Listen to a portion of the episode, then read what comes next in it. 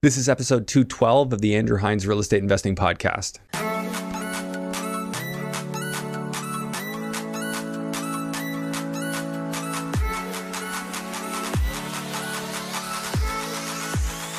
This episode is brought to you by Control and Compound Financial. They teach real estate investors how to multiply their wealth using infinite banking strategies. For a complimentary wealth coaching session or to learn more, visit www.controlandcompound.com forward slash Andrew Hines. Are you interested in getting started in investing in the United States but not sure where to start? Why not attend the Investing in the US Mastermind hosted by myself and Nick Van Dyke on March 4th, 2023? Nick and I will be covering topics ranging from A to Z, new construction, multifamily development, Airbnb, and much, much more, as well as the basics, including opening a bank account and understanding the proper corporate structure. We'll have several keynote speakers touching on very specific topics.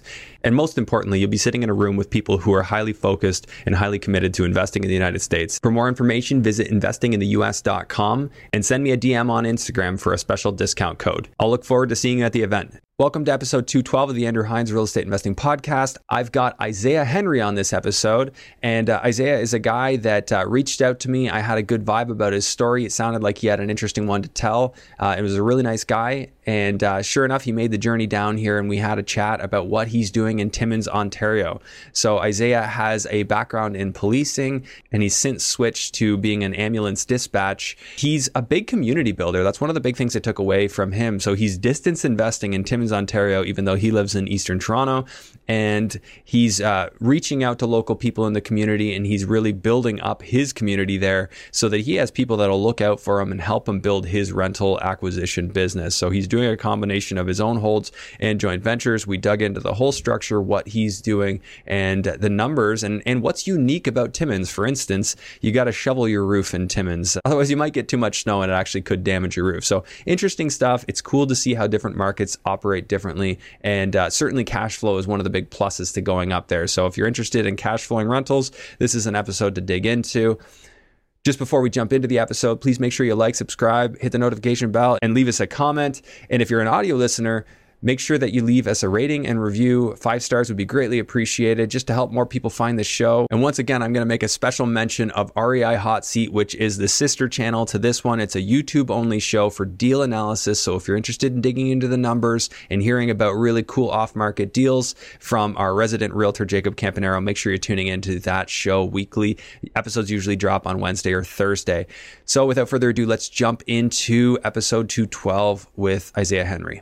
Hello and welcome to the Andrew Hines Real Estate Investing Podcast. I have Isaiah Henry on the show, and he's going to tell me how we got connected here. I know we were talking on Instagram a little bit, uh, but Isaiah, thanks for being here. Yeah, thanks for having me. I really appreciate it. Yeah, so I've been watching uh, or listening to the show for pretty much since I started real estate investing. Uh, we went back and forth. You put up a story, and we, we were talking about uh, pro funds for a little bit. Okay. Uh, then you know, as I got a little bit further ahead in my investing career, I said, "Hey, like, are, are you looking for any other guests?" We went back and forth and got Yeah. connected with uh, your team, and yeah, we were able to set something up. It's very organic. I, I'm going to uh, to go off on a tangent here a little bit, but uh, my guest uh, sourcing is uh, actually almost never done through an agent. I have agents will contact me in, in an abundant number, way more than I could even respond to, and then they'll follow up with me a minimum of four times, and I just I can't even respond to them because it's just it's out of hand. Yeah, so imagine. the organic, hey Andrew, I'd like to come on, is pretty much how it happens. Like and it's it's not when somebody reaches out for somebody else. It's actually when that person reaches out to me, and uh, ideally we're already connected, and then, Yeah. and then I'll go, and then otherwise it's like an invite or somebody I talk to. Also, coming out to the meetup for anybody who uh, who hasn't done that yet, like that's a good way we can have a chat. But I appreciate the way you did it because that's the that way I get a guest coming on. Not everybody's heard your story Yeah. And that's I, I really like that. I don't I personally don't love it when I have somebody on who goes on four other podcasts and then I, then I, somehow my release date is the same as all the others. Yeah. I know it's different, but this is still my preference. So I appreciate that. Um, tell me a little bit about your story. Like when did you start investing and uh, what are you into? For sure. So, uh, in terms of investing, started in like 2017. Uh, bought a pre-con in Toronto. No idea what I was doing. Mm-hmm. Yeah. I think I was, Yeah, I was still working at like the city pool, so I was a lifeguard. Okay. So I remember um, paper came in. I was living at home still. And there was like a little cutout in the paper, um, condos for like whatever it was for. And I'm out here crunching like my numbers. I'm like, oh, I make this much per hour from teaching, this much from lifeguarding. Yeah. Oh, I can make it work. I can make it work. So I call my mom. I was like, yo, we're gonna go buy a, a condo this Yeah. weekend. She's like, "Are you serious?" I'm like, "Yeah, yeah, let's go do it." So we went down, you know, hooked it up, uh, bought it, and then I didn't do anything for like two or three years. But when I wanted to get back into it, it was like a one phase one, two, three kind of build. Oh, so you bought pre-construction? Yeah, but it was a pre-con, Yeah. right? So in like the first, I bought like phase two. So then I saw what phase three was going for. I'm like, holy crap! I just Mm. made like six figures on paper, and I didn't do anything. So I'm like, oh, there's got to be something more to this real estate Yeah. thing. And that's when I started diving in, and then I started actually picking up properties with like the. uh with the mindset of hey let's do this as a real estate investment let's do this to start building Yeah. out there and then yeah from about 2019 is when i got serious to kind of where we are now Okay, yeah, it's uh, very similar for uh, a friend of mine who he refuses to come on the podcast, but uh, he uh, started a similar way. Pre-construction, holy crap! Wow, that that was really profitable. One thing leads to another. You know, before you know it, he's you know huge private lender. Oh, you uh, you know, just doing doing it all, buying properties. A business partner of mine as well on, on a project. So, Nice. um, like to hear those those stories. Now, of course, pre-construction is not something I've invested in because it relies so much on speculation. Exactly. And I think like you make a good point there. Like I got lucky and I'll be the first person to say this. I definitely got lucky.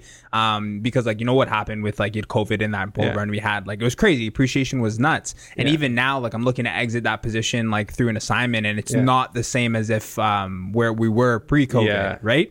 So and there's nothing you did. Like there's no value add opportunity. There's no way for you to really control Yeah, the makes it tough. investment.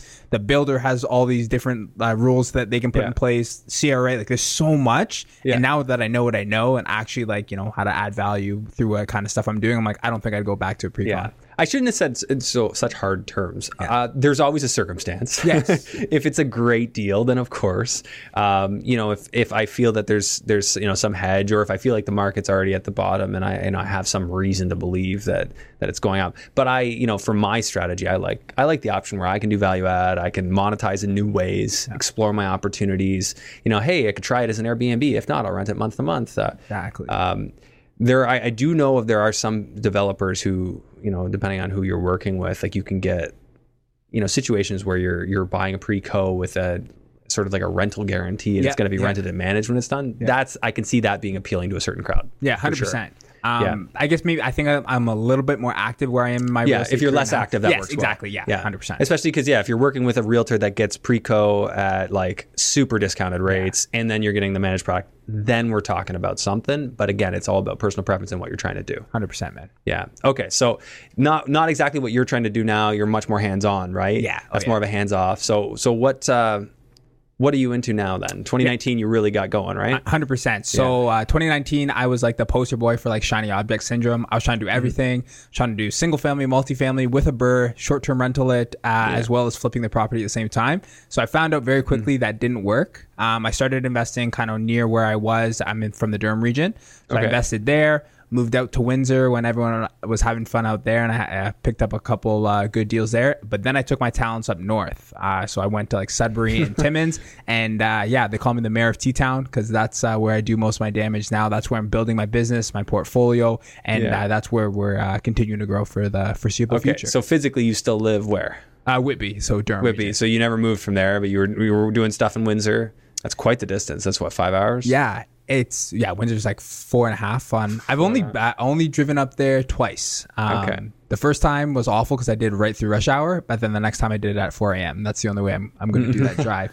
Um, It's a long drive. yeah, Yeah. It, but it's funny to say that the most difficult property for me to manage and handle is the one in Oshawa, which is like the next town over. But Yeah. all the properties from like Timmins to Windsor, like those are so easy just because of like the way I built out the business and put Yeah, you've got place. people that you can rely on, right? 100%. Like property management, or do you have your own internal management? So yeah, so up uh, in Windsor, it's property managed because I only own one unit out there. But up in Timmins, where like um, I own my units, I also have a property management company up in Timmins as well, and I've insourced that because I was just not happy with the service I was getting from external. Yeah. So I just started building my team internally. It's been really well, and now I'm able to offer Yeah. property management services to other investors in that area. Very cool. How many units do you have up there now? Uh, we're including the ones we manage. Sure. Yeah, eight.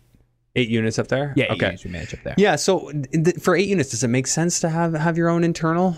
I mean, uh, how much is really needed, I guess, at the end of the day. Like you can do a lot of management remote, and then you just need your your boots on the ground for for what happens. Th- that's mostly how it's set up. So Yeah. it's uh, between myself, a VA, and a boots on the ground. Um, that's pretty much the, the Yeah. team that we're going with. But a lot of things that we do f- between the VA and myself is just build those relationships with people, Mm-hmm. so that when I need to plug and play, it's not like I'm scrambling. Like I have, if this like we almost have it in a flow chart. If this happens, we call one, two, or Yeah. three. So it's very simple the way we have it. And the boots on the ground. Uh, I won't give her her name out. She's kind of secretive, but uh, she's amazing and she loves doing what she's doing because she has another job and this is like a part time thing for her. So two part time people give me Yeah. more availability to service that property, and then you know as we add more to the uh, more to the portfolio, she can have more hours or she can end up doing this full time. So it's a great system uh, and uh, it's going so it's part time for now. Part so two part times. So Yeah. because I don't want it to be full time because then I feel like I'm relying on one person. They get sick or vacation. I'm kind of down. So right now we have two people go running part time. That makes a ton of sense, and I, I don't think you need a full time until you really really you're scale it up. big. Once you're a few hundred units, and then you've got like you kind of want a full time maintenance Yeah. because you're getting calls for stuff. and Yeah. especially in one area, then you know it might even make sense to just have somebody on salary, and then everything Yeah. gets taken care of. See, I I love the idea of that, but at the same time, I'm like, when you and again, I'm not saying you know anyone who's trying to mm. build a massive business. I don't know if that's my goal. My mm-hmm. goal is to reach a certain uh, threshold of cash flow and wealth that mm-hmm. enables me and my family to kind of do the things we want. Hundred units sounds great, Yeah. but it also sounds like a, a headache sometimes when Sure. you got to actually manage that whole thing. Well, yeah, and and I guess it's there's no 200 units that are equal. Yeah, Because very true, There's very the true. one that, that was like the 100 units you wish you never owned, and then there's some people that probably have the 100 units that are the easiest to manage ever, and then they also have their system, so it doesn't feel like they own 100 units. Very true. Very true. I think true. that that's a, a big differentiating factor. I was always of, of more of the school like let's get less units that can produce or you know they'll they'll be high value and uh, at the end of the day um, that, that's sort of how I practice but I was always the guy that wanted the cash flow and uh, so somewhere in there and and no you know every deal you have to just look at it on its own. Yeah. and you know is this a property I'd want to own? Is this a property I'd feel comfortable managing? Why? What are the fundamentals that I like about it? What type of tenant does it attract? That's the mm-hmm. biggest thing right? Yeah.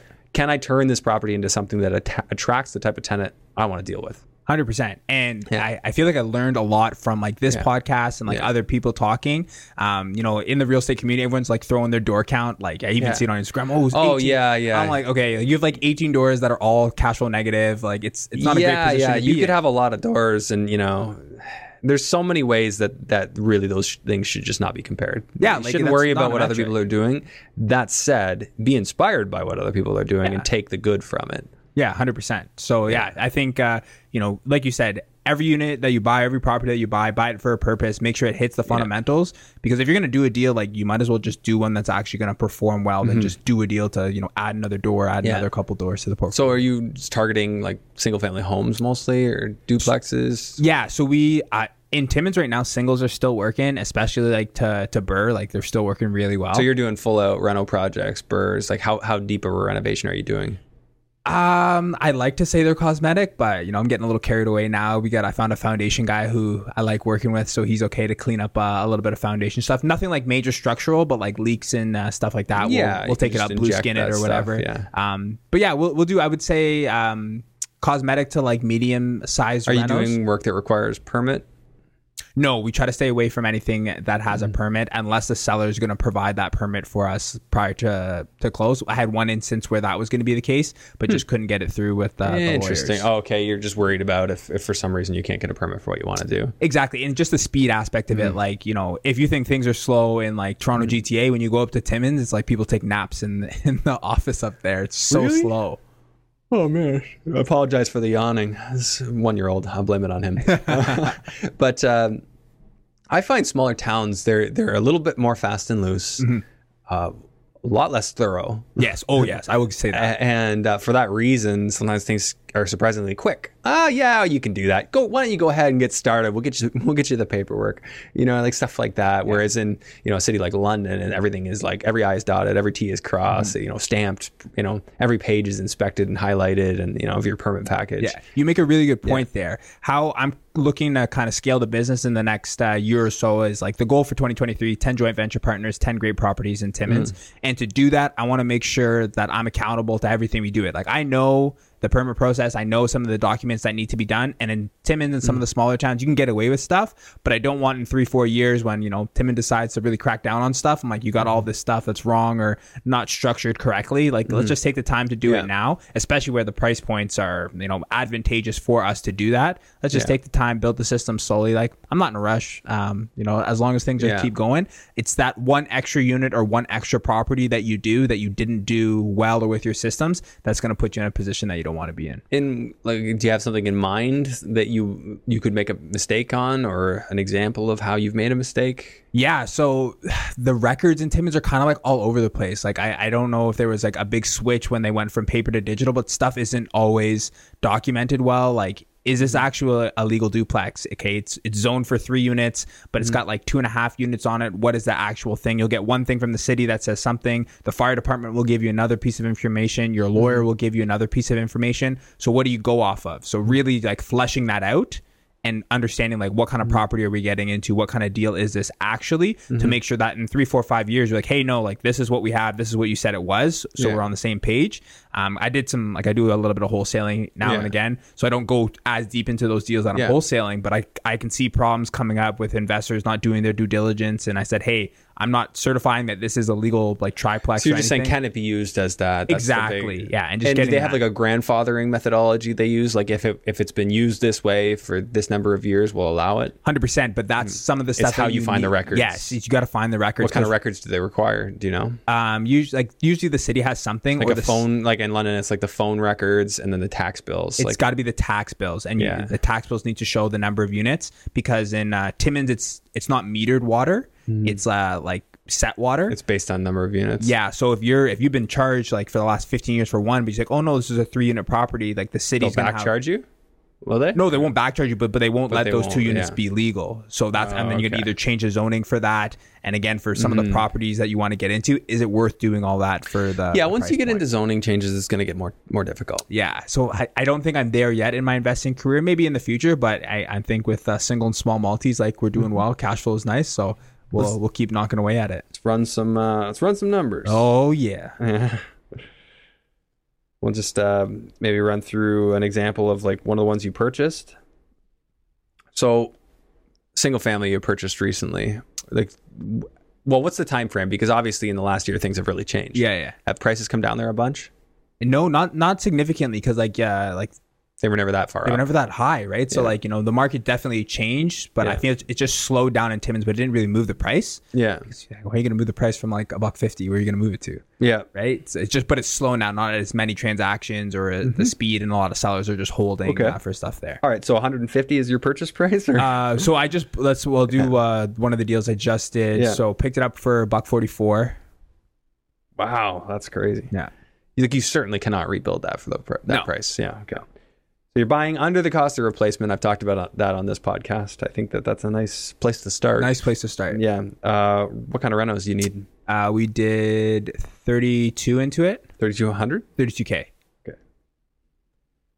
So like cosmetic kitchen thing. Like yeah, I that. added a bathroom in the basement, uh, redid the bathroom up top, and then LVP paint. Um, I wanted to redo the kitchen, but I was just gonna push it, so we just uh, repainted the kitchen, Oh, the yeah, yeah. countertop, stuff like that.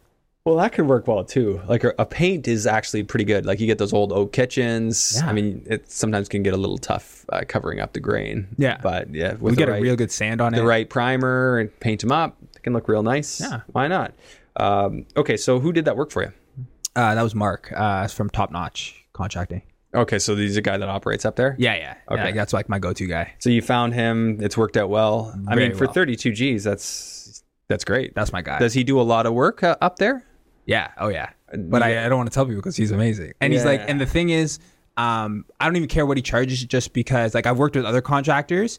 Mm-hmm. Um, some of them don't even take like electronic payment up there. Some of them are so bad to Mm-hmm. like connect with. Some of them can't use their phone to take a picture of the work because obviously we're doing this virtual. Yeah. But Mark goes above and beyond. Like he's like, hey, like you good to FaceTime or Yeah, you know yeah, working on this. perfect. So Yeah, he's perfect. he's killing it. Okay, so yeah, you kind of need that. I was, you know, my next question is how how many times have you been up there? Timmins? Yeah, Oh, twice. just twice. Yeah, and Have you looked at all the properties you've bought? no, No. So a lot of them you're just doing. Is Mark running through them for you? No, so we like we, again our boots on the ground. Yeah, uh, okay. people like they're going. Uh, They take videos and stuff for you. videos, pictures. She'll Yeah, yeah, that's that's all you need. I mean, 100%. I, not advice, like, but if you know what you're doing, for me, that's all I need, Mm-hmm. depending on the property. Uh, okay, so purchase 144, reno 32, so you're in for about 176. Uh, what will that that rent for? uh, twenty three. 2300. Mm-hmm. Oops, put in 23,000. That'd be nice. Nah, that'd be great. Uh, okay, what kind of tax tax bill there? Uh, under two. I think that one's nineteen. Okay, 1900. Insurance like what 1200 or something. Uh, insurance is seventy three dollars on a month. I think I did seventy five on the pro forma. All right, let's see how that works out. So 900 bucks a year. Oh, that's cheap. Cheap insurance. Okay. Um, maintenance, I'll just leave that at 5%. Utilities, you're not going to pay for anything. It's all tenants. Yeah. That's great. Management, what are you paying for management?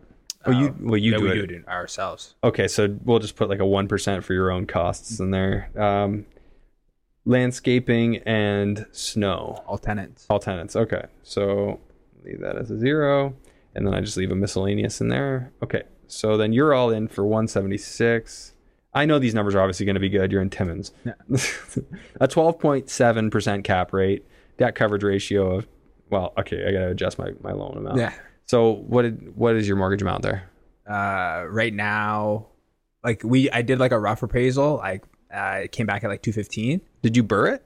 Oh, we're going to yeah. Oh, okay. So you're burning. So 215 is, you're already getting that. Okay. Well, Yeah. So we're just going to go ahead and adjust this 215. I don't even ask people if they're burring anymore. I'm like, okay, so you're just leaving the money in there then? Uh, but burr's still working. It's always good to hear that. Yeah. Um, so if you do 80% on that, you'll get 172. Yeah. So which would be roughly what you have in. You have 176 into it. Yeah. So leave a little bit in. Yeah. Okay. And then your amortization on that's going to be likely 30 years. Yeah. What interest rate do you figure you'll get? When I refi, Yeah. oh, I don't know, like six, five. 6.5. Let's see. So your mortgage payment still at 6.5%, only 1077. Cash flow 786. on a single family home. Not not a bad thing to have in the portfolio, right? One more house, especially if you've got a bunch in one area. You, Yeah. you know, just just consistently making it work. Um, I guess in, in these price points in that area, like it wouldn't even make sense to try and add units. You're better off just continuing to buy And that's individual big, houses. that's a big thing because everyone's like, oh, you got to go multi, you got to go multi. I was like, yeah, but like the cost, like, you know, duplex conversion, because like, you know, this property, I was actually looking at it as a conversion because it has a back entrance that goes right downstairs. It worked Mm-hmm. But well. to build that additional unit, you're going to spend what 150? it's still going to be 150 rental. I can buy a brand new duplex for 250. Like I have Yeah. a duplex closing in uh, end of January for 250. 250. So then you're at yeah, you're at 125 a unit, which you would be way more um, on this, right? Because if you figure you're 215 on the single, how much value are you adding with the second? Like, Exactly. it's not going to be worth 300, but you're or 350, but you're you know you're putting in that much. hundred percent, and Yeah. that was my the big drawback. And the tenant quality that that I'm getting Mm-hmm. on that single family home is amazing compared to the tenant quality that I would get if I split it up into two units, right? Because Yeah. Timmins right now they're crying for like three four bedroom homes. Like that's a that house we're talking is a four bed two bath Yeah. home, right? So that, that's a really nice property. I So it's a very desirable house. Yeah, and yeah. in one of like the A plus neighborhoods. in See that that's great. Like I would I would want to own that type of property. Like I'm going to attract the better tenant, and that's going to allow you to keep your hairs in and not, Yeah. not go so gray. 100%. Um, okay, so that's a good example. Um, is this a typical deal for you? Uh, yeah, I would say so now. Um, in terms, that's one that I uh, I took down myself, like my personal portfolio. So D- DCR wise, I think I'm getting pretty close um, to what I'm doing. So now, anything personally, I'll probably do in the commercial side. Um, but with JV partners, I still think there's some really good opportunities in the single to small multifamily space, and that's the goal for 2023. What do you mean personal? Oh, you just don't have a partner on it.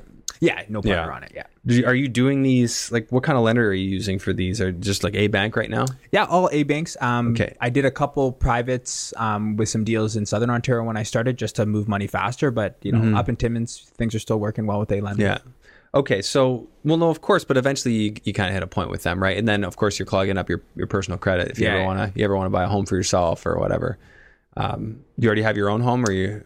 No, I'm I'm a big on the renter chain. I, Yeah, I, I always did that. yeah, too. I'm big on the Um, renter chain. Okay, so so that's where you might one day regret it. So this is why I tell people and I don't give advice, but if I were to, you know, look at the average investor, if people are going big on their number and their goal, like, hey, I want to do hundreds of units, it probably makes sense to consider a corporation.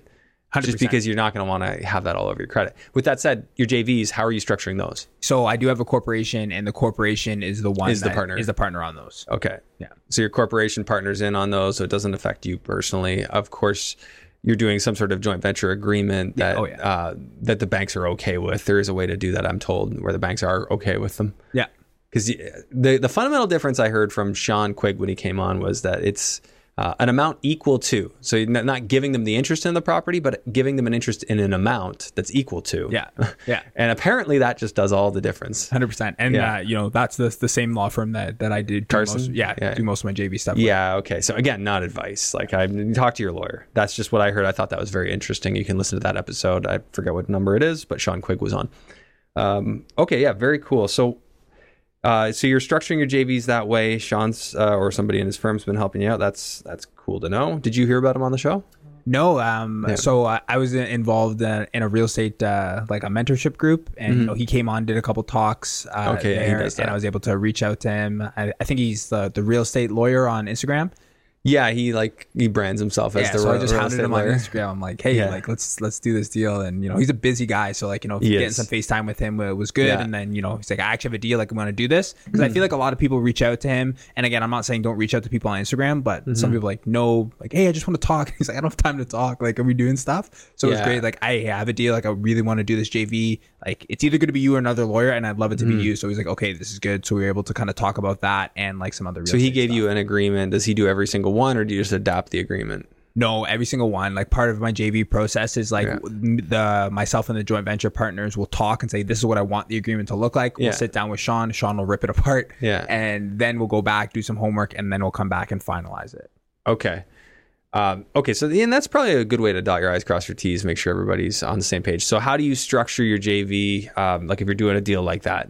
Great. So there's two ways that I've, I've been running right now, and I've kind of given it to the investors. So simple 50-50 split. Investor or passive partners bring uh, all the down payment, closing, renovation costs. Uh, we split the cash flow 50-50, split the equity 50-50, um, and then any refinance or sale, they get their money back uh, prior. And then the other way that I have been structuring it lately is 75 25. So the uh, passive partner gets 75% interest in the property. I get 25% interest. There's also uh, an asset management fee on that as well. And then again, we still split this cash flow 75 25. So a little bit more equity for the partner there with a little less cash flow coming to them uh, month to month versus if you want a little bit more cash flow and you don't care about the equity, we probably go to the 50 50 Oh, split. okay, interesting. So yeah, and I and I've heard a lot of people talk about this from a JV standpoint. Is like not everybody wants cash flow. Yeah. Some people don't want any at all. It Depends on what their income scenario is. Some people are in it for the long term wealth. Um, in today's market, I feel like a lot more are just going to take the cash flow. Yeah. Um, just know, you know, you don't really know what equity is going to do in the, the near future. And what's what's your estimation when you talk to people and, and work out a deal with them? What's your estimation of how long they're going to be at a deal for? So we minimum five years. I won't do anything shorter than five years. Yeah. yeah. So you just say, well, here's our plan. We'll evaluate after five years what we want to do. Hundred percent, and I keep them up to date. Like I pride myself on my investor communications and Yeah. really them give giving them a vision for the project for the business. Like this is where I want to go. And I've had a couple people say, "Hey, like let's do something," but we were just so unaligned on where we wanted to take things. I was like, Mm-hmm. Yeah. I don't think this is going to work. I don't even want to see it what it's going to be in five years. So let's just not even uh, bother getting ourselves uh, together because you don't need fifty Yeah. partners. You need like Well, no, I was asking. You said ten new partners and ten new JV or ten new deals, ten new JVs. Yeah. Why ten? Why not one partner to do ten deals? because I don't want to keep the wealth small. So, uh, uh, like, kind of for me, like you know, I didn't come from like I'm not gonna give you a story like oh you know rough on the streets background. No, that's I had a really good upbringing. Parents like Yeah. you know showed up, um, but I just wanted to kind of spread the wealth. Like once I kind of figured it out, I'm like man, I got to tell everybody Yeah. about this. So, and I love people. Like I know some people like a little too many cooks in the kitchen. I would rather work my business harder Yeah. to facilitate ten people, and you know I'd love to have those relationships rather than just having one guy. We do ten deals. Yes, it'd be easier to manage, but I want to spread it out. Okay. I mean, you never know. Like those ten people could do ten more deals, so that 100%. could be cool too. Yeah. Um, interesting. Uh, just looking at your deal again, because I, I forgot to really look at what's the total return. and that's that's something that you really got to look at these days. Um, so if you figure even zero percent appreciation, Yeah. and just stagnant um, over the next five years, that still looks to be about twenty five percent. Yeah. ROI. Not a bad little deal. Just between the the yearly pay down and uh, your cash flow. Cash flow be the big part of that. yeah, yeah. Yeah. Um, and one of the things you could play with is, you know, would it make sense or would it potentially increase your return to pay down a little quicker? I am going to look at that. So for, if you go to a 25 year M, instead of being a thousand seventy seven mortgage payment, it ends up being a 1152. But um, what's your overall return? Return looks the same. You're just paying down an extra thousand, twelve hundred a, a month.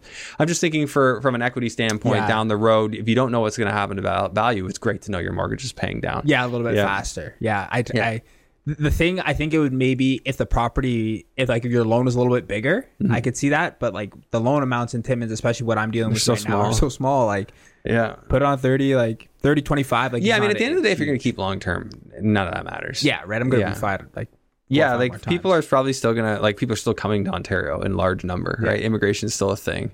Um, why Timmins? Like, I mean, obviously, like most people's answer starts with, well, the cash flow. Yeah. Um, but why Timmins? Like, what do you like about that town? Hundred percent. So a couple reasons why I got up there. So I worked in Sudbury for like six months. Okay. Um, and I was gonna be a Sudbury. And that's guy. like an hour away, oh no, a little bit more. hour, hour and a half away Like from Timmins, Sudbury. Timmins is like seven and a half from Toronto.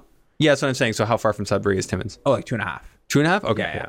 Um, so I, I look worked in Sudbury a little bit, and I wasn't really into real estate at the, the time, but I was kind of looking around, and prices were really low. So when I got into, it, I'm like, oh, I'm going to Sudbury. I already know the, the area. Did a couple wholesale deals, tried to find something, but there's a lot of competition. That was like right at the height. Yeah. Well, that's that's Robbie Clark's playground. hundred So- percent, right? And I just I wasn't Is a big he in, player. I think he's in Timmins too, though. Oh, he's yeah. doing a little in Timmins, Yeah. Have you ever uh, run into him? yeah, stuff. Yeah. he's got way more firepower than me. I said, "Hey, man, slow down. I'm trying to catch up." But uh, it's it's all good. I think there's enough Yeah. that we can all eat up there. Um, so anyway, I went up to Timmins, and I was just kind of looking where my income stood and what I was able to do. Like, I had the skills to be a real estate investor. I just didn't necessarily have the funds to do it down here. So I just took the same skills that I had here that do from the deals I've done in Southern Ontario, Mm-hmm. and just went up there. You know, did some value add opportunities, found some good properties, some off Yeah. market, some on market, and I was able to do it. But the thing I like about Timmins, it still has the fundamentals that I like. Population is small, and I will take that. That's It's one. stagnant population as well. Yeah, it's It's not going up, not going down. not going up, not going down. So I will take that L, so everyone can come after me for the market there. But Yeah. it's driven by uh, mining, forestry. It has two post-secondary educations. It's got a major hospital there. Um, Yeah. So the, the town is still firing. Um, they got a they full. It's not even like. Some smaller towns like OPP does their. I used to be a police officer, so Okay. um, OPP does a lot of smaller towns, and that's kind of an indication that it is a smaller town. But Timmins has its own police service, which says something about it. They also need their own police service because crime's not uh, awesome in some of the areas of in so it's a little there. rougher. Oh yeah, like if you go right by like Algonquin, which is like the main street that runs through the town, um, like you know any street one or two up, one or two down, I would try and stay away from. Um, and then even the the outside the outskirts, it's called like Schumacher. Uh, not the not the best, but oh my goodness, the cash flow. If you can get a place and it's running well, the cash flow you can get in some of those places. I know single family homes doing a thousand plus cash flow a month. That's nice when you can get that. Yeah, I don't know if you want the headache. the headache that is the thing. The headache will make you want to stop. There were always like places in London on Hamilton Road that I looked at. I'm like, I could, I could really make some cash flow down there, and I just, no, I'm not gonna do that. it's not not that there aren't people who love that model. Like I know Mike Rosehart, like that was his like playground down Yep. there. Um, but you know, you, you will deal with a certain type of tenant, and you will have to cater your business accordingly. Mm-hmm. yes, exactly. So if you know, you choose, choose what what kind of tenant do I want to serve. hundred percent. And uh, so obviously you're staying away from that spot. How many people do live in Timmins? Is it like a 30,000, 40,000? Uh, forty two k. 42? Okay. So not not that small. Not that small. Yeah, and there, and there's room because like if you look at Timmins on a map, you see a lot. Like you can grow Timmins as big as you wanted. If Yeah. like obviously not towards the mine, but like it's nickel other- mining? Yeah, nickel up there. Yeah. Anything else they mine or? Uh, they got a couple other stuff, but nickel's like their their bread and butter, Yeah. and they just opened another or just had plans for another uh, mine they're going to dig there, so they're going to be mining up there for. Oh, there's new exploration? yeah, yeah. Okay. Um, That's uh so if you look at Timmins on a map, kind of the north uh, east side, like that's where the mines are. Mm-hmm. And then, but if you go like southwest or south or northwest, like there's a lot of room that you can still kind of grow out Mm-hmm. Yeah. if they wanted to there. Um, I don't know if they have the population or infrastructure to do so yet, but I just know the opportunities there. But I'm okay, even if Mm-hmm. it stays at 40. Like I'm okay and I'm comfortable um, being in that market. Yeah, I- just looking at are people really building new houses in Timmins? I would guess not. No. No, so that's not really happening. That won't happen until more people start coming to the area. So maybe new mining projects would cause that to happen. Yeah. And then at that point, now all the existing houses have to come up to match the cost of new construction. Yeah, If and when that happens. hundred percent. So time will tell, right? If that new mine opens up and, you know, I don't know how many new employees they're going to need. Yeah, and and they bring a lot in. So like that's another thing because the thing I like about the income is you get all these young guys with their girlfriends. They come in, they go to Dodge, they buy a hundred fifty thousand dollar truck. They're making like seventy five bucks an hour at the mine, but they don't want. They know they're only going to be in Timmins for two to three years, so they don't want to buy. But they have a ton of disposable income. They want a nice place to live, mm-hmm. a nice place to kind of park their truck. So they'll pay like really high rents. I got a mm. property in Oshawa that is lower, that's rented lower than some of the properties I have in Timmins, which is crazy, hmm. right? So, you and I love nicer model. places in Timmins as well. Like, Oh yeah, there's like million dollar homes in Timmins. Yeah. Like there's this one place like I really want to buy. It's like a cottage property. It's like one of these beautiful Muskoka style cottages Mm-hmm. on the lake uh, up in Timmins for like 700k. So there's a lot of very nice properties Yeah. up there. Um, but the they don't just they don't get the love because there's not a lot of people who can afford to actually buy those properties in Timmins. Yeah. those people who can buy it usually don't buy in Timmins. They'll just Yeah. rent because it's so much cheaper to do so. I think Elizabeth Kelly's up in that area too, isn't Kirkland she? Lake. Kirkland Lake. So how far is that from there? Uh, about an hour and a half. Hour and a half? Yeah, bit Okay. That's a smaller, smaller town. That's a smaller town there. Any thoughts on that one? Did you consider that town? I owe hundred percent. Oh yeah, yeah. Especially when I was running out of money, I'm like, man, I gotta go go to Kirkland Lake. But um, I took a step back. I was like, hey, Yeah. Isaiah, we're really building some good systems, a good team here. Why just chase like the cash flow? Why don't we try to build something? Yeah, build it out something there. else there. So yeah, Timmins. I'll go as far as like South Porcupine, but that's uh, kind of where I'm staying. okay, I'd have to look at a map to see what's south. Yeah, sorry. Where It South just yeah. There's a couple of smaller towns uh, uh just Interesting, west. interesting names. They sound weird to hear, but I mean, uh, It's I'm funny sure because like, that's all I that's those normal. all I talk about, and then I talk to like uh, people investing in like Burlington or Hamilton, and they're talking Yeah. about Hamilton. I'm like, what is what is that? Which I should. Yeah. It's just down the road, but I'm sure you, you know speak to an American about like our little towns, Guelph, Burlington. Yeah. Where? what? yeah, Yeah. yeah, for sure. Um, okay, so obviously there's a there's a lot of opportunity up there. Um, there is a certain risk factor. I think there's a certain inconvenience factor that kind of builds that return Oh, because it's so far out. Like it's very cold there, probably. Like You got to shovel your roof in the like. You got to work that into your numbers. Like you got to shovel your roof roof, shoveling in the because there's too much snow builds up Too much it. snow. because it never melts, right? It just stays too cold up there. too cold, right? Especially if you have a flat roof, like that's something you really need to, to take account of. Yeah. Single family homes, you're okay, just they're angled better, but you know, bigger multis, like you should probably work that into your numbers. Do they have higher slope roofs? Roofs there, Yes. like because yeah, down here you'll find you know people have a four twelve for anyone who knows what that means, or six twelve Yeah. means for every six inches of run it goes up um, twelve. So yeah, I mean those those maybe you'd see higher slopes up there just to kind of get the snow off of it. heated roofs. Like there's like there's Yeah. different even like services that will come to do like treat your roofs differently, like to put like de-icer on them, so like the snow when it hits it, it doesn't uh, stay like it tries to melt quickly. Yeah. Um, yeah, there's a whole different uh, the winters. You just need to understand Timmins winters because that's a whole nother ball game you're playing than here. Like they had snow in like October Yeah, that's not fun. right? So, and if you're not playing that game, like I was working with uh, a client and he was doing some renovations, so he had no one in the property. And I told him like, hey, you need to budget for snow removal. He's like, oh no, it's fine, it won't snow. And I said, no, we need to. And he didn't really uh, do it. And I showed him the pictures. I'm like, hey man, like I'll take this myself if I have to, but like we can't have anyone in the property. There's like Yeah. four feet of snow. Yeah, so Timmins snowfall. So tenants are just good with it to clear clear their own snow though. They know they've Hundred percent, yeah, and they and they know because like they most of the tenants there have been there uh, a good while. I always provide at, least a shovel, and then I'll do like a at cost for a snowblower. Like mm-hmm. especially if you're getting into these single family homes, like they want it to be nice. You you just mm-hmm. add it like as they sign the lease. That's when I do all the add-ons. Like I try to. Yeah. That's a little the the the business side of me comes out when I do a lease. Like, Yeah. I sell everything at the top end of that lease. I'll sell cleaning supplies, sheets, like I'll give them a whole list of stuff they can just check, check, check, check, check. And then when they move into the house, it's there. Make a little bit, uh, you know, on there. Interesting. So yeah.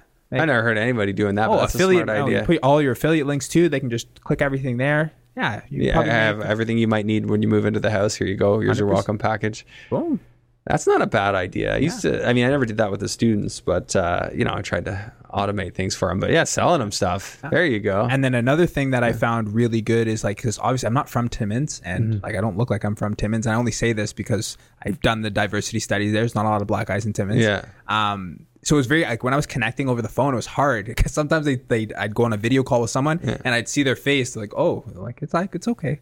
Um, but what I've done to connect is like, hey, like um, I call like burger shops, I'm calling pizza places, hair uh, salons, Yeah. and I let them know I'm like, hey, my name's Isaiah, I'm an investor, first position real estate, that's my company. Um, we have tenants coming in. Would you like to offer like coupons or newsletters that we can add to their welcome package? They get Yeah. excited. They give us a couple coupons. We add it into the welcome package, and now I have that relationship with them. Because let's say I'm ever in a gym, I'll be like, hey, Nelly at the salon. I'm in a jam. Like, you know, do you know anyone? Yes, Isaiah, I got all these people. And they just send me them. And now I'm like this guy in Toronto who's making all these really cool relationships, but valuable relationships with That's these smart. guys in Timmins. So, Yeah, so walk me through your background. What led you led you to this? You said you were you're doing policing. Yeah. Um, like, what'd you go to school for? For like, when? Give me the timeline. yeah, for sure. Uh, high school, uh, big into sports, got a rugby scholarship, went out to Laurier, played rugby Mm-hmm. for two years, coach left, played football for the next two years, got that dual sport. Uh, athlete designation, uh, got a degree. I was like, hey, I'm going to be a cop. Like, that's all I wanted to do, law enforcement. Uh, got on with Metrolinx, one of the best jobs I've ever had in my life. Um, looking back, I don't know why I left. But anyway, I really wanted to be a cop. Got on with uh, Toronto, did that for uh, a year and a bit. Just wasn't it. Um, I don't know if it was my assignment or this maybe I wasn't a big city guy, but I just wasn't enjoying it there. So uh, I resigned from that. Uh, I'm now I'm an ambulance communication officer, so still in the emergency services field, still in the the government uh, field, um, and did that there. My biggest thing is how I really dove into real estate. I was seeing these guys as like you know cops. I'm like. You guys are 35 years in. You're still working. Like you look tired, and, and and again, this isn't me like taking a, a jab at uh, older police officers, but I was like, man, this is not a life I, I want to live. Like 30 years in at the kind of income you're making, like you guys should be living immaculate lives. And I wasn't seeing that. So I was like, you know, this might be something that needs to change. You- You're you're saying like just the job itself was like wearing on them. Oh yeah, even me, and I was and I was young, and Yeah. you know maybe a little bit more entitled uh, than some of the older guys who've really worked uh, for that. Like you came in, you just from stuff they've seen, what they have to deal with. exactly right. Like the amount of bodies I have on my like that I've seen or that I've dealt with, like even in my like you know four year law enforcement career, that's more bodies than most people will ever need to see in their entire life. And I Yeah. had you know potentially another twenty years of that, and I was like, hmm, does that is this the Yeah. best way that I to make 100k, or is there other ways that I can build wealth for myself and my family? Kind of really relooked at the real estate thing and said, hey, let's uh, do this, and then Mm-hmm. Yeah. put a life together that makes sense. So this uh, the ambulance communication officer with uh, the real estate is working really well to kind of grow Yeah. and get where I want to be. Like, are you shift work? oh yeah, and I love it. So is it rotating or like how how does that work? Uh, so I have it set up where I'm like part time, but you just pick up all the hours that you want. And I love it because I work like nights most of the time. Like I worked nights last night, Mm-hmm. and I feel like I get one and a half days out of every day. Most people work nine to five when everyone else works nine to 5 Mm-hmm. So you, it's really hard to coordinate stuff. So when everyone, but now since I work the nights, everyone else working nine to five, I get them from like two to five. So I'm available, they're available. I can do Yeah. anything I want, showings, calls, blah blah blah. Yeah, yeah. And then when everyone else is asleep, I go to work, Yeah. get my stuff done, take care of all my admin um, uh, on my night shifts, get back, uh, sleep a little bit, get back to work. And I, So you have some time to take care of some some tasks you need to get done that are your own, uh, not outside of work while you're at work. 100%. Yeah. Like Yeah. The, just the break schedule and like, you know, the, the lower call volume Mm-hmm. uh, at nights. Like, you know, obviously I'm not on the phone dealing with contractors, but I can set, like, I, the amount of systems I've set up there. while you're working. Yeah, like- yeah. That's actually interesting. It almost forces you to work. Like I am here, can't I'm be on the phone. Like let's just get some stuff done. just get some work done. Like I come out of like a night Yeah. shift and I've done so much, and then like I'm Yeah. at home and I'm almost like I'm almost like lazy because I'm like I don't have to work as hard because I know I got Yeah, twelve hours coming up tonight, that. And I'll. I'll bang it out there. So yeah. So what hours do you work typically? Like what's a night shift? like six to six. six to six. Like okay, so twelve hour six. shifts. Yeah, Oh, so you didn't get that much sleep. What, when did we start? yeah, Three. yeah. Six. That, that's okay. I'll sleep. Yeah. I'll sleep later. You'll sleep later. Yeah, you're okay with that. So so you have to do what? Three of those in a week? Four of those in a week? Yeah, so three and a half in, Yeah. in a week. So if it's if what I try and do is two 12s and one 16, Yeah. um, just keeps the the less days I have to go in. yeah, that makes forty hours. Yeah. Yeah, it makes 40 hours. Uh, keeps my mortgage guys happy. Um, so they, Yeah. they can write everything down uh, how they need to. But you know, just going forward, I feel like there's some other opportunities coming. Like the property management business is growing. You Mm-hmm. know. Businesses adjacent to the real estate are growing as well, so I'm excited for the future. Yeah. um, and you know this keeps me a little bit more flexible as well. Oh, for sure. It helps you qualify too. Yeah. Oh yeah. Yeah. So what's the goal with uh, with all this? Like, how far do you want to go? Like, when are you looking to quit the job? Um, I thought like when I was like when I left uh, Toronto, I was like, oh, I got to quit my job. I got to be full time real estate. Um, and then you know after speaking with some people, especially my dad, we've had some really good conversations over the year. I don't think I want to be like a full time investor just the stress because even like you know i'm sure you've done a, a, renovation project and things go wrong like that's a lot of stress and especially when your mm-hmm. your livelihood comes off that directly i'd like to get to a position where i'm like part-time optional i don't really have to work but i have this part-time job that i go to optionally that one lets me network with people that aren't yeah. directly real estate uh, wise but i still have a big focus on real estate to kind of grow my uh, my wealth and my mm-hmm. business and i can go to the cottage a couple times uh, in the summer yeah i was talking to a guy and uh, I don't want to I don't want to give his name because I don't want to throw him under the bus. But his job, his particular job, allowed him to basically have like you know he works an eight hour shift. He's got like seven hours of time. He can just do whatever. Yeah, that's perfect. so he uh, he just gets stuff done, does like side work while he's at work. I mean, if you have a job like that, why would you want to get rid of that? Right. Like, that's... use that to be productive, doing what you need to get done, build your business. I mean down the road one day, if you just absolutely don't need it and you don't like it, then sure, get rid of it. Mm-hmm. Um, but I mean, I think a lot of people are in a big hurry to just quit their jobs. Um, and you have to look at the quality of life you're after. Like, what, what is it that you're trying to do? Yeah. Uh, because maybe that job isn't the worst thing, but I think being dependent on that job almost universally is. Yeah. 100%. Because you just never know what might happen. You might, you know, uh, your job might be in jeopardy one day and that's your stream of income. Yeah. So for that reason, diversify. Big time. I think, um, and sorry to cut you off. Yeah, no uh, so I was listening to Bigger Pockets. Like David Greene made a great uh, um, comment. So a lot of these twenty, and I'm, you know, I'm under thirty. So all these twenty year olds, including myself, mm-hmm. big rush to quit their job, be financially independent. Great. So let's say you do it. Let's say you built this big business and you're done at you know 25 what are you going to do like all your friends are still working your family's probably still mm. working like do you have enough people to do that like what is your what, what does it look like when you're 55? You got to hang out with other people who do do the same thing. yeah, thing. like how, and go on a million vacations a year, like Kellen yeah. Kellen Panicha does. exactly right. So it's not bad, and I'm not saying if that's your goal, great, go ahead and do it. But are you leaving stuff on the table in terms of like the person you're going to become, like going through it? Like you don't maybe the, the the destination is important, but it's not the most important. Like that person you become, like think about all the stuff like you've gone through that I've gone through, like on your mm. way to building that real estate business. That's a cool stuff. Like, you mm-hmm. know, I'm in the business right now. We're having this podcast. Like, this is the cool mm-hmm. stuff, not like, you know, necessarily, you know, being 20 and, you know, having tons of money to, to do whatever you want. Yeah, what do you do with all that free time? You gotta have a plan for that. Yeah, you gotta have a plan. Like, what did you yeah. build a business? Did you do you have something you're passionate about to put this yeah. time and money into? So, yeah, yeah. Some other ones that come to mind: uh, Jeremy Ivany and Taylor Sears. Like, they're, you know, sort of they run their their real estate business, but you know, there's a lot that they don't need to do. I remember talking to Jeremy about like when he kind of fired himself from working physically at the jobs and, you know, went from golfing once or twice a year or whatever to golfing like multiple times a week. There you go. Yeah. That sounds fun. That sounds amazing. That sounds Yeah. So um, definitely got to put it in perspective. Um, so are you writing down specific goals? Like what, how do you structure? I mean, I guess it really, it just comes down to getting stuff done at work. Yeah. And then as far as the goals you're looking for, do you have a number of units?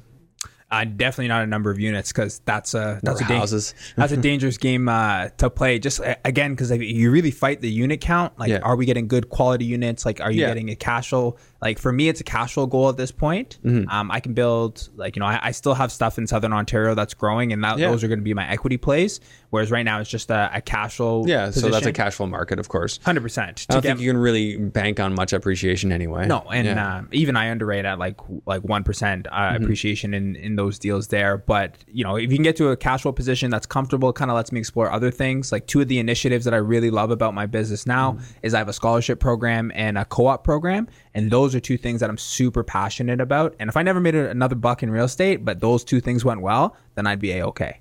Hang on. You have a scholarship program? Yeah. That you are running in your company? Yeah, yeah.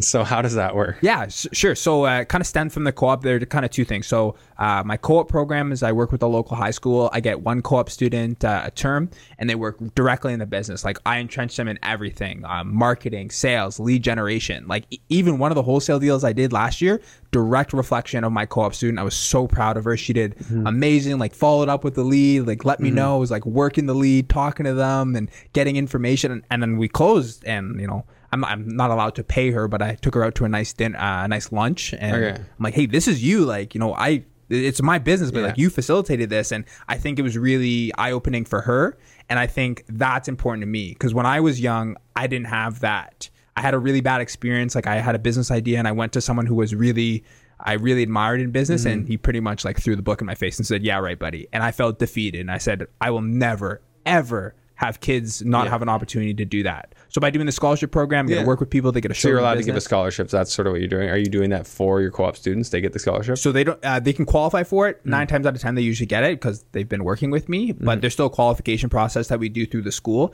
and then throughout the the year, like different investors that I talk to when I you know talk about the scholarship program, we get donations there, and then I try and match them at the end of the year. And however big that pot is, Hmm. I usually give maybe one. Like last year, we were fortunate enough we got two.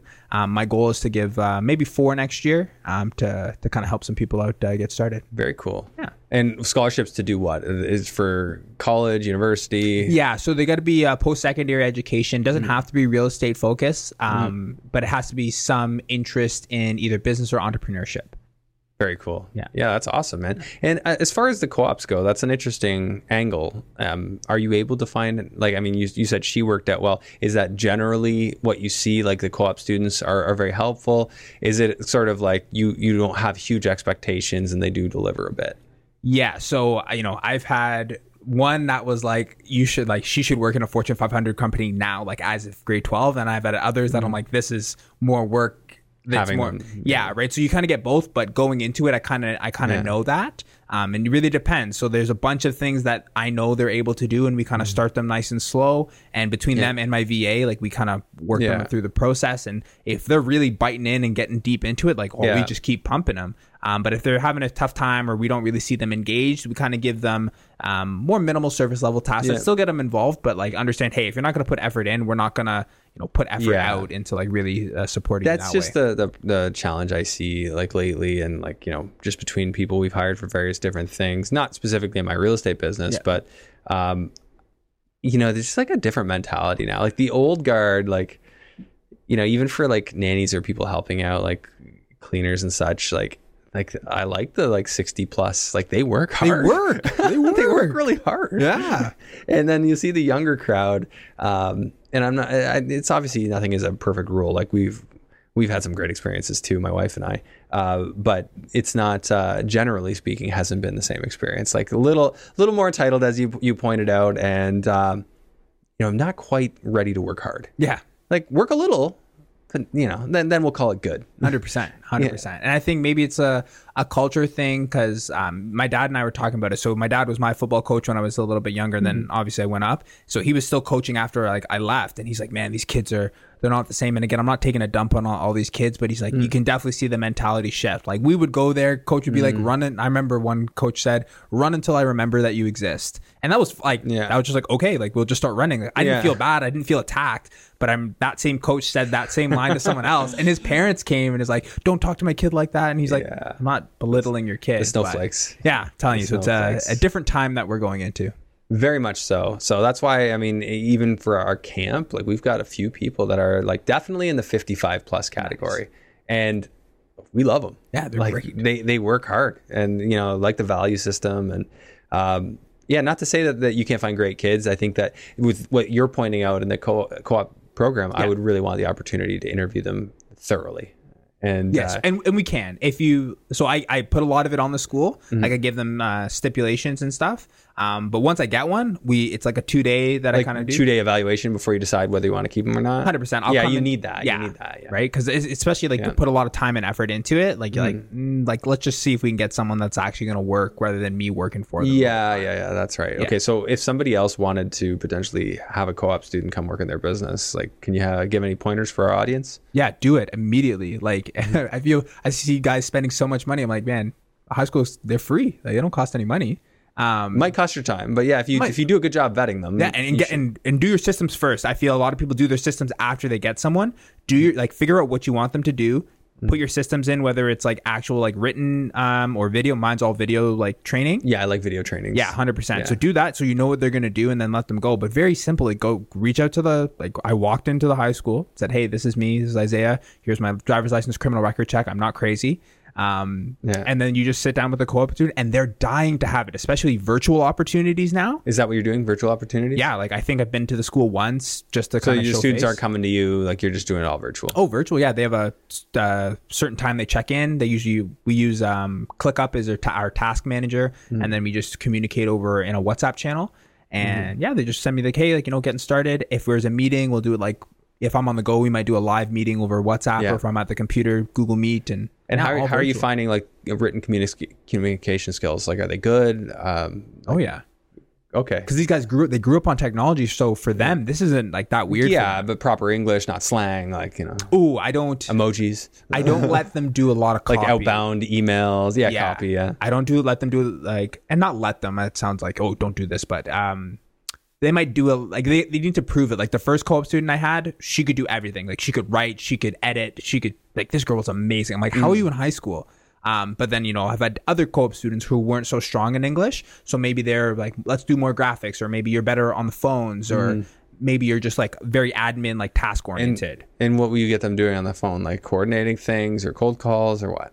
just like either like follow-ups for for contractors and Yeah. like a lot of relationship building like happened through my co-op student i'm like hey i need you to call every uh, burger place in timmins this week uh, tell them this to like you know write a little script for them um, and then Mm-hmm. take notes on each call and then you know i just kind of review the notes and if anything popped Yeah. off maybe i'll jump in the call or anything um, but yeah great way to to save face and even i remember one cleaner said oh like do you still have that uh, i won't say her name but do you still have that girl emily working for you? She was so kind when she called. I'm like oh yeah like you know and then we catch up on that now. And that's another relationship Mm. piece like you know that co-op student's now in university and like oh yeah she's doing well and she's like oh that's great that's great okay well call me isaiah if you need anything boom just had that like another Awesome. notch in that yeah, you're, you're really getting on the relationship building. oh I like that. yeah that's it And uh, that's that can just yield so many uh, dividends. So Yeah. that's great. all wholesale deals that's how i got every wholesale deal i have has been off those Somebody weird just relationships reaching out to you. Yeah. like, hey yeah this person wants to sell like no question Do you say anything to them? Hey, I, I buy houses. You just tell them that.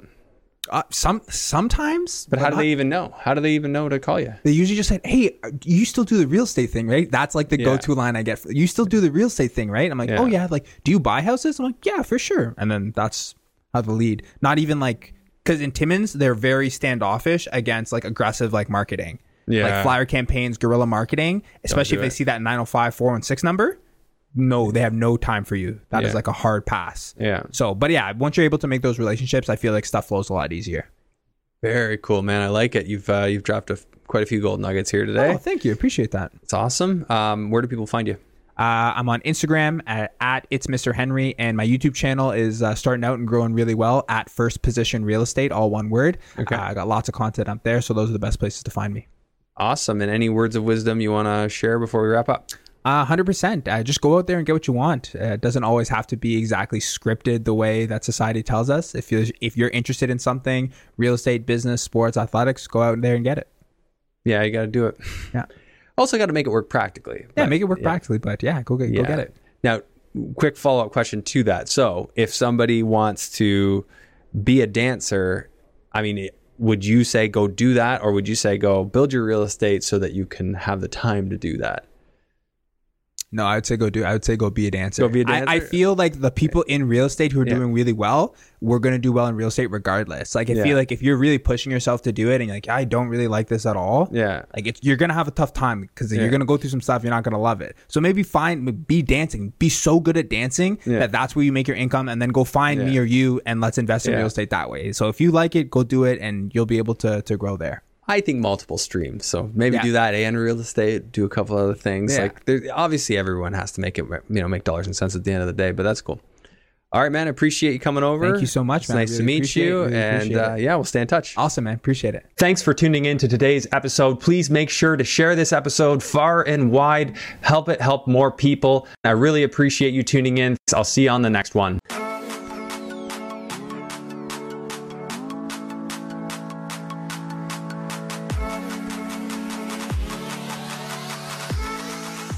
There are a lot of people out there talking about the infinite banking strategy and whether or not it makes sense for them. To find out what it's all about and if it's a fit for you, visit controlandcompound.com forward slash Andrew Hines, where my audience can gain exclusive access to books, podcasts, and webinars tailor made for real estate investors. Are you interested in getting started in investing in the United States but not sure where to start? Why not attend the Investing in the US Mastermind hosted by myself and Nick Van Dyke on March 4th, 2023? Nick and I will be covering topics ranging from A to Z, new construction, multifamily development, Airbnb, and much, much more, as well as the basics, including opening a bank account and understanding the proper corporate structure. We'll have several keynote speakers touching on very specific topics. And most importantly, you'll be sitting in a room with people who are highly focused and highly committed to investing in the United States. For more information, visit investingintheus.com and send me a DM on Instagram for a special discount code. I'll look forward to seeing you at the event.